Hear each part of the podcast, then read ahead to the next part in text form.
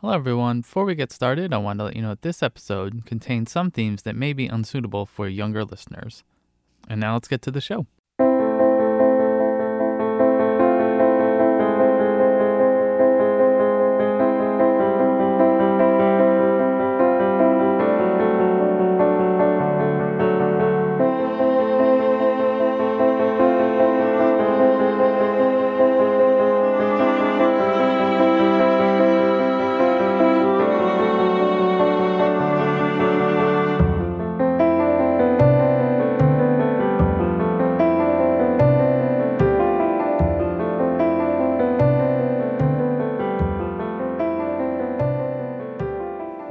Creative Process Podcast, a discussion with artists about what goes on behind the scenes when they're creating their work.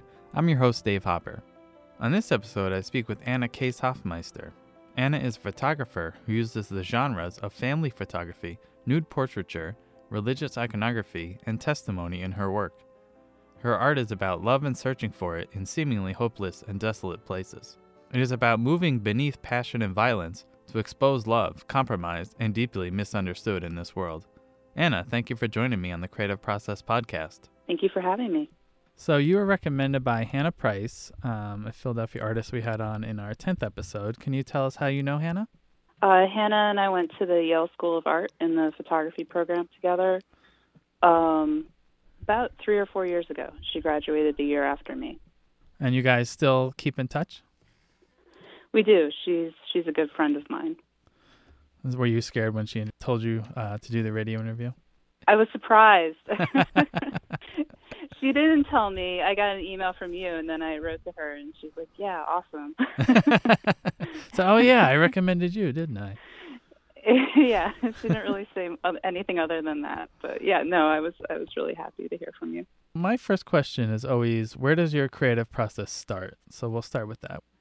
Well, I mean that's that's a pretty open-ended question. um, for me, it starts in various places. I mean, I, I have I have things that I do to help the process along. Mm-hmm. Um, for me, generally, it's an idea, you know, or a feeling that comes about, and um, it's usually very intuitive, and then I start thinking about it. So it's generally pretty personal, and then mm-hmm. it expands from there. Do you find ideas in any other uh, certain form of medium? Like um, our last guest, Keith Yarling, finds it in literature, and others have talked about music. Is there anywhere, or is it just stuff from your personal life? Oh, I mean, I, I'm really influenced by film and television. Um, I'm, I'm. This is my first year of teaching, and Mhm. I found my students to be incredibly inspiring. Um, I'm inspired by other artists. Um, you know, the news. You know, generally what's happening out in the world. Yeah, we can't get away from that, even if we want to. No, that's usually that's usually the most pervasive thing. yeah, I know. There's going to be a lot of uh, interesting art coming out in the next few years, I think. Yeah, I hope so. So when you get these ideas, what do you do? Do you write them down, or you just think about them for a while? I usually think about them for a while, and generally that'll sort things out on its own. Um, I I tend to usually have one or two ideas that that just won't go away, Mhm. and and then you know if they stay around long enough, I'll start to pursue them. And they're usually things that I think I can't do. There's a challenge, Yeah, yeah, so you have to kind of push yourself to get out there. exactly. How long do you wait to before you push yourself? you, know, I can act on it pretty quickly. You know, sometimes I'll wait um, a month or so. I mean, generally there's a few things that I'm working on at a time, Mhm. and then you know, right now I, when I was putting this work together for you, I I looked at something and I was like, gosh, you know, that's that's an idea that I've had, you know, for a couple of years now, and I, or it's really time to pursue that. And which one was that? Um, that was I I believe I sent you at the the stack of TVs. Mm-hmm. Yeah. Do you want to describe that so we can talk about that? Sure. So I um, I had three TVs, vintage TVs that were in a show um, a couple of years ago, and what I had done was I had appropriated um, an old porn from 1972 called Behind the Green Door. Mm-hmm. By the Mitchell brothers, and I uh, Marilyn Chambers actually stars in it, and I made I, I had originally taken the film and reduced it to about three or four minutes, and then included my own content, and it was it was a narrative film, you know, from mm-hmm. start to finish, and then in order to make it feel more like my own, what I did was I used the three TVs to essentially have three channels where on one TV, and this is this is a film that was you know basically a rape abduction film. So the first TV had Marilyn Chambers leaving the house and getting grabbed in the car driving away. Mm-hmm. You know, and that would circulate over and over and over again. And then the other TVs would have the rest of the story. And within those, you know, there would be footage of my friends and my mother, you know, and and by using the TVs, it, it allowed you know newer content to look like older content. Yeah, as well. It yeah. definitely does. You can definitely see that some of it's newer, but then it looks it like fits in with the '70s stuff, with the TVs. Exactly. Yeah. I want to ask, where did the idea for this come from? Because that it, that interests me the most. Is when you're, because I would say some of your material is more, obviously, an adult manner, um, but it's not. I don't know how I want to say. It's not like exploitative or like just for shock value. I think so. I'm just wondering where the ideas come from and how you follow your muse there. So the idea for that one, I I actually use the technique that I I sometimes incorporate, and which is I I simply you know sat and wrote you know all these ideas of mm-hmm. things that I wanted to pursue, and at the time, I was making a lot of work about violence and specifically violence against women, but it doesn't necessarily have to be women. Mm. You know, I chose women because I am a woman, and then also, you know, in order to specify to a degree. And at that time, Marilyn Chambers had just passed away, and I had, you know, never heard of this film and had knew nothing about her. Mm. And um, the reason why I used it also was because while I was in school, Richard Prince had been a guest critic in the program, and this is somebody who's well known for appropriation. Yeah. and, you know, the rest of my classmates really were very, very influenced by, you know, um, by him, you know, and his ideas and the power of, of appropriation and you know, we're trying it out. And it finally got to the point where I was like, well, hey, now, I'd like to try it too. And I was like, you know, because my perspective on it was it, it's a really powerful thing to do. You know, you're basically taking something that belongs to somebody else and then reframing it. And, you know, there's lots of different opinions about it mm-hmm. in the art world and elsewhere and I don't want to get into that, but I realized, you know, as a woman, if I took this film and then, you know, re-edited it and put it into a different form, you know, that was power yeah. in a way. And I was also, you know, constantly looking for a way to make work about these difficult subjects without having the viewer shut down. Mm-hmm. So basically, I was trying to get these ideas, you know, you know, through the mail slot, you know, of people's minds without it being exploitative or um, sometimes, you know, it becomes something that, you know, people can't even hear. Yeah. So, like a lot of the news today. yeah. so how do exactly. you how do you push that line to get what you want out there but not cross it so people shut down? Is do you have to sort of massage it or is it just something that you become attuned to after a while?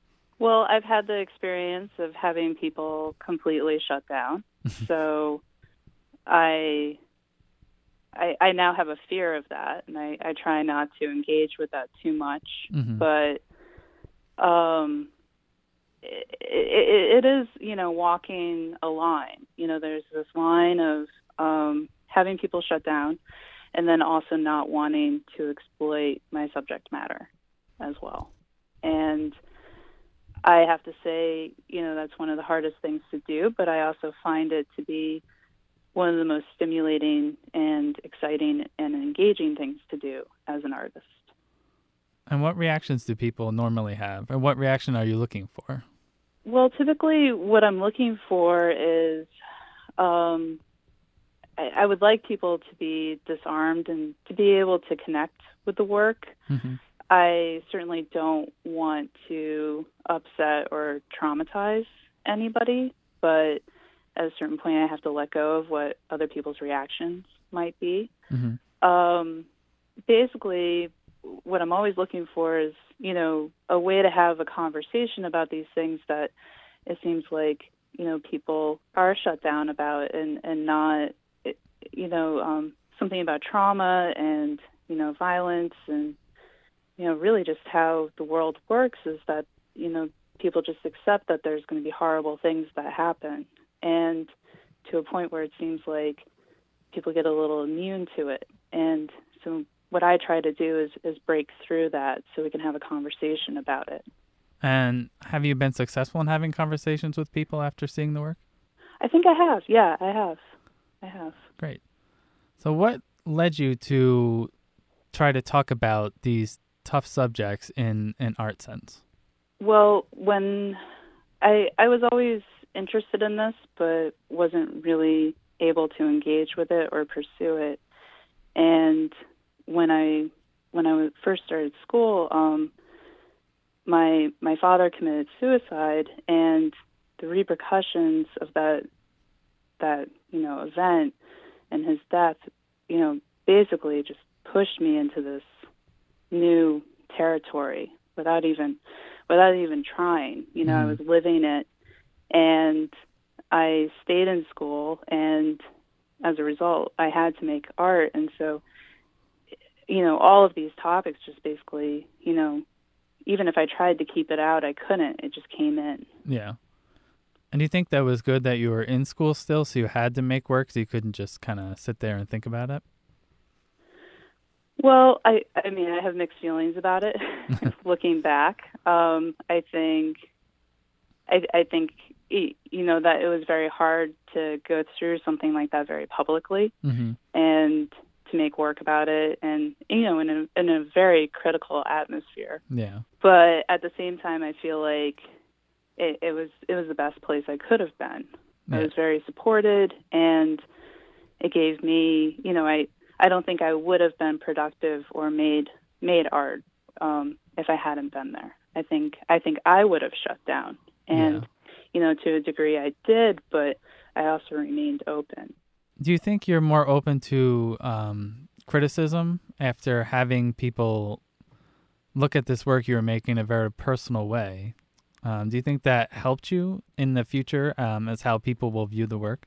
Um, what do you mean by criticism? Just criticism in in general? Yeah, because in school you have to have people look at and talk about what you made, correct? Yeah. So just like um, having to go through that, I guess, instead of like just making it on your own and not having have someone look at it. Yeah. Um, well, yes. No, it was very helpful to have criticism, and I was open to it. You know, it would it would be hard, you know, to be criticized, but I, a lot of the work, like for instance, the porn TVs, I made a, as a result of that criticism. You know, where people, you know, my teachers pushed me to try to um, take my personal experience and make it more of a universal. Mm-hmm. And I think that would have been harder for me to see if I was just all by myself making the work. Yeah. So I wanted to get into because you do photography and video or film. Yes. And how do you decide what should be what? How do you decide, oh, this should be a photo project or, oh, I should put a little video in here? Well, it, typically what I do is I try to do it with photography with still images because mm-hmm. I identify first as a photographer. And then um, if I feel like it's not happening fast enough or if I'm not getting the result that I want, then at that point I will try it with moving image. And so often I'll work with both at the same time. And you know, if the ideas are coming across better with the with with the incorporation of moving image or sound, I'll I'll go for it. I'll use it. Um, if I think I can back away from that and go back to still photographs, I, I will use still photographs. I don't I don't think one is better than the other. I think they both have their merits. So, with the two films that are on your website, were there any photos to go along with that, and you just decided that the video worked better, or were they both just video projects? Um, they were both video projects. I, they came out of at the same time I was photographing, Mhm. and and specifically those two films on my website. They kind of both of those have chapters in them. So Mhm. there were snippets of video that I was taking. So I'd be out photographing, and I'd see something, and instinctually I would be like, uh, "That that really should be a video. I, I should shoot some video," and, and I would. And and that's one of the wonderful things about digital cameras today is that you can switch back and forth. So Yeah. I was experimenting with that. So, the video Go by Feel, can you tell us how that came to be? So that came about. I was actually um, out in Montana and I was photographing and filming. And in the be- beginning of that um, video, there's um, the scene with all these cows hmm yelling, and that came from Montana. And then I came back east, and I had this, you know, need and desire to try to, you know, take my work out of my family, my out of my personal narrative, and Mhm. try to connect. Um, so what happened was I put an, an ad on Craigslist anywhere I felt like I could drive to on the East Coast hmm saying that I was looking for women who had survived violence, um, for a lack of a better way, better way to phrase it. Yeah. And I got two responses in the same location, and I, I can't say where it is just Mhm. to keep the people anonymous. Um, and one of the women was, um, she lived on a farm and she had farm animals, and she had an abusive boyfriend who would call her and, and in the middle of the night and threaten her and threaten the animals. So she would go and she would pack up all the animals and, and hide from him. And it made me immediately think of that cow footage that I already had. hmm And then another woman contacted me whose mother had been murdered and said that she wanted to do an anonymous testimony. And so at that point, then I found these bull riders, you know, and I, I, I like went from the cows that I already had and just started to kind of link it together. And that was that was the process of that video. Now, the end is basically we're just listening to the story. Um, there's no video. How did that come about? Was did you have video and you decided that just listening to it would be more powerful, or did it just work out that way? Well, I originally showed it in a space that was more like a theater. Mhm. And so my idea was that you would be sitting there and you'd be watching all this imagery. You would see the animals, you'd see bull riders, you know, the cowboy on the burning mattress, and all, you know, all of that sound. And my idea was is that when you finally get to her story, I just wanted people to focus on being in that space, Mhm. you know, with in them in darkness with her telling this very very descript, descriptive story and and not put any imagery in you know to take away from the story she was telling or her voice um online i don't think it translates as well and i've considered you know making making um some some imagery to go with that but at this point i i haven't really been able to bring myself to because I felt like her story was so powerful. I, I just didn't feel like I could put image to it. Yeah, I could definitely see that working really well in a darkened theater. That's for sure. Yeah, yeah. So, how was it screening that for an audience? It was. I mean, I was very nervous because I because because well, yes. There's there's this whole scene in it of me actually in front of an American flag. I forgot about that. I sent that to you. Where I'm I'm in front of this American flag and I'm I'm pressed up against it and and I'm you know I'm topless and I'm doing the Home Alone grab from behind. You know, pulling myself into this into this flag and I felt I felt very, you know, initially really self-conscious about showing that, and you know, nobody had seen it, Yeah. and you know, it felt very revealing also to like go from making, you know, photographs of my family, and then to you know work with other people and then put it out there. And at the time, I was really concerned about how everybody was represented. Um, you know, I, I you know, I was worried about, you know, how I would look, but also I was like really concerned about how that would look in conjunction with this woman's story, you know, how Mhm. people would react to that. Yeah. I want to talk about you mentioned your family, and some of the pictures that you have are very personal that you sent me and that are on your site and you put out there. So, how much work do you have that you don't put out there, and is there a balance between what you will share and what you won't share of other people? Um, not not necessarily. I mean, I, I mean, it is personal. I, I, there, there's some stuff that I don't necessarily put up on my website. Um, you know, at one point I was looking for teaching positions, and I didn't want to put everything out there.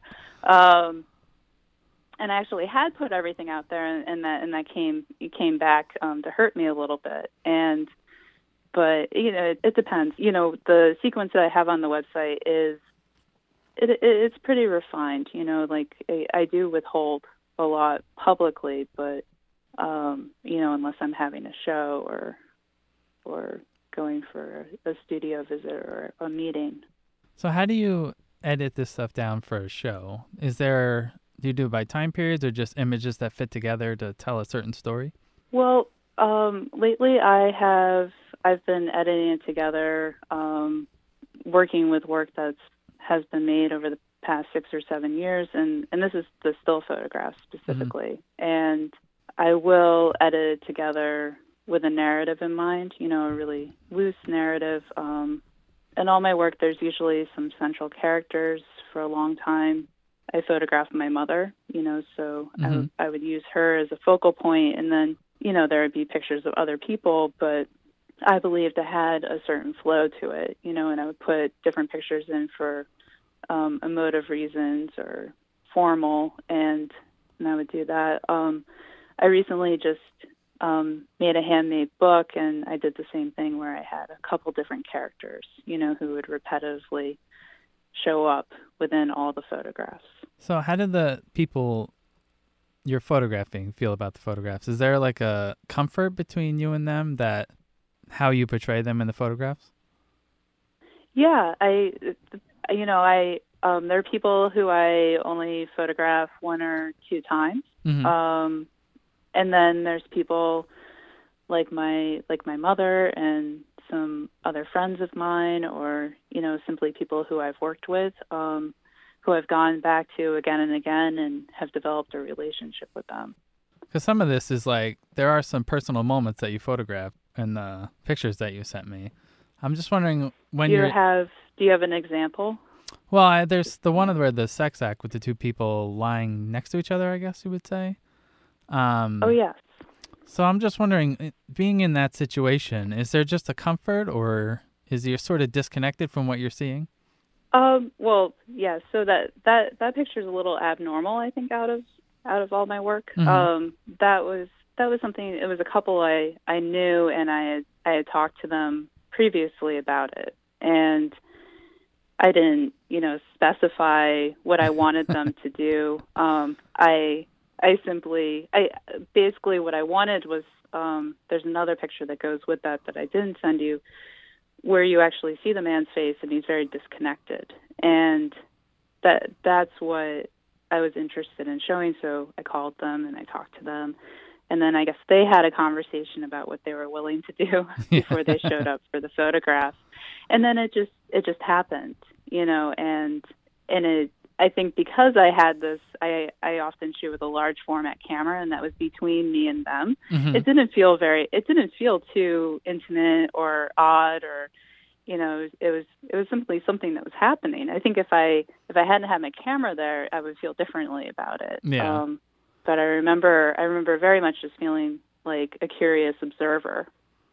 And that's one thing about a large format camera because you're not just sitting there with the digital camera, snap, snap, snap, snap, snap. It's a different kind yeah, of feeling. Yeah, because I I set it up. You know, they knew where I was going to be. You know, it, there's there's a boundary line that happens when you use a camera like that. Yeah, I've seen I've heard a lot of photographers say they can get more natural reactions because you're still looking at the person. You don't have that big camera and lens in your face all the time. You can yeah, sort of look I, around. And I think people become they they become more comfortable because um, they know that you're not necessarily going to move quickly away from the camera or with your camera to a different spot. So they get used to you being there, setting up the camera, focusing, doing everything that you need to do, and in that time frame, they relax. Yeah, My favorite of the ones you sent was Moon with the two people with their backs turned to the camera. Oh yes. Can you tell me a little bit about that one? Um, that was taken in Bolinas, California, and um, those are two good friends of mine, and it, it's just it's in this beautiful location, and you know, with two people I I really love a lot, and one of my favorite things about that photograph is the hand gestures. Yeah, um. The hand gesture of the the man um, behind, and actually at the time I had this experiment with my with my large format camera. I was shooting handheld, and I had this string attached to it, and I would ask people to hold it, and I had like a fixed focus, and so Mhm. I I was shooting without even looking through the camera, and Mhm. just you know shoot, shooting intuitively. It worked out well. The, yes, sometimes it didn't work out well, but that that one picture worked out well. So, what are you currently working on? You say you have a bunch of projects you're usually working on at the same time. Are you working on a bunch of things right now? I'm working on a couple things. Um, I've been photographing um, my brother, and uh, he um, he was.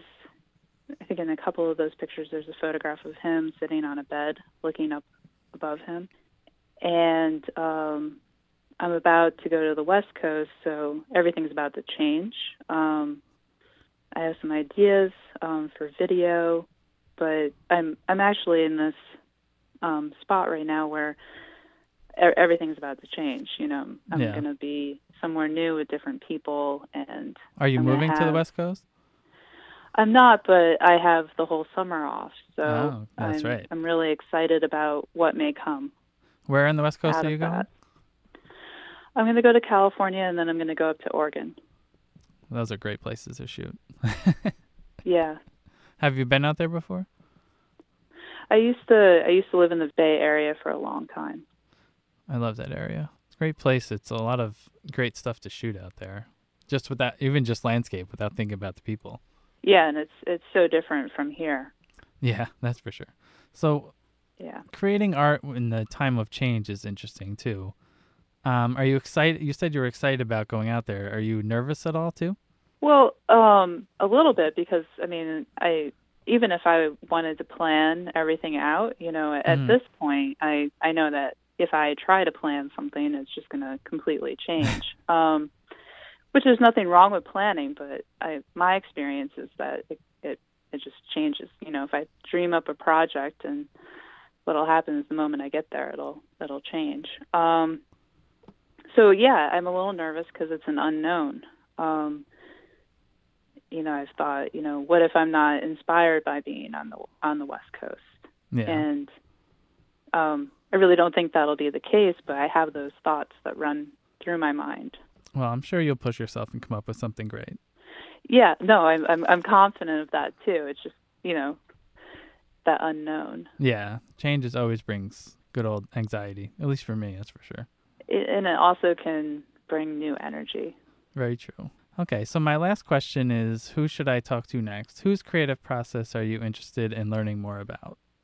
Um, I, you know, if I was you, I would call um, Pao Houa Her. Um, she's somebody that I went to school with at Yale, and she's Hmong, and she lives um, outside of St. Paul, Minnesota.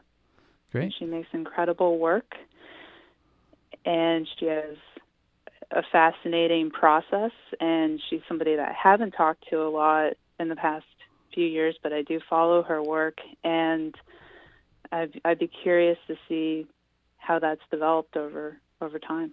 All right. Well, thank you so much for doing the interview and thank you for that recommendation. You're welcome. That was photographer Anna Case Hofmeister. Find her work at casehofmeister.com. That's C A S E H O F M E I S T R.com. Thank you for listening to the Creative Process Podcast, a production of WAMC Northeast Public Radio. Theme music is Big Screen by Silent Partner. Please join me next time, and in the meantime, have fun creating.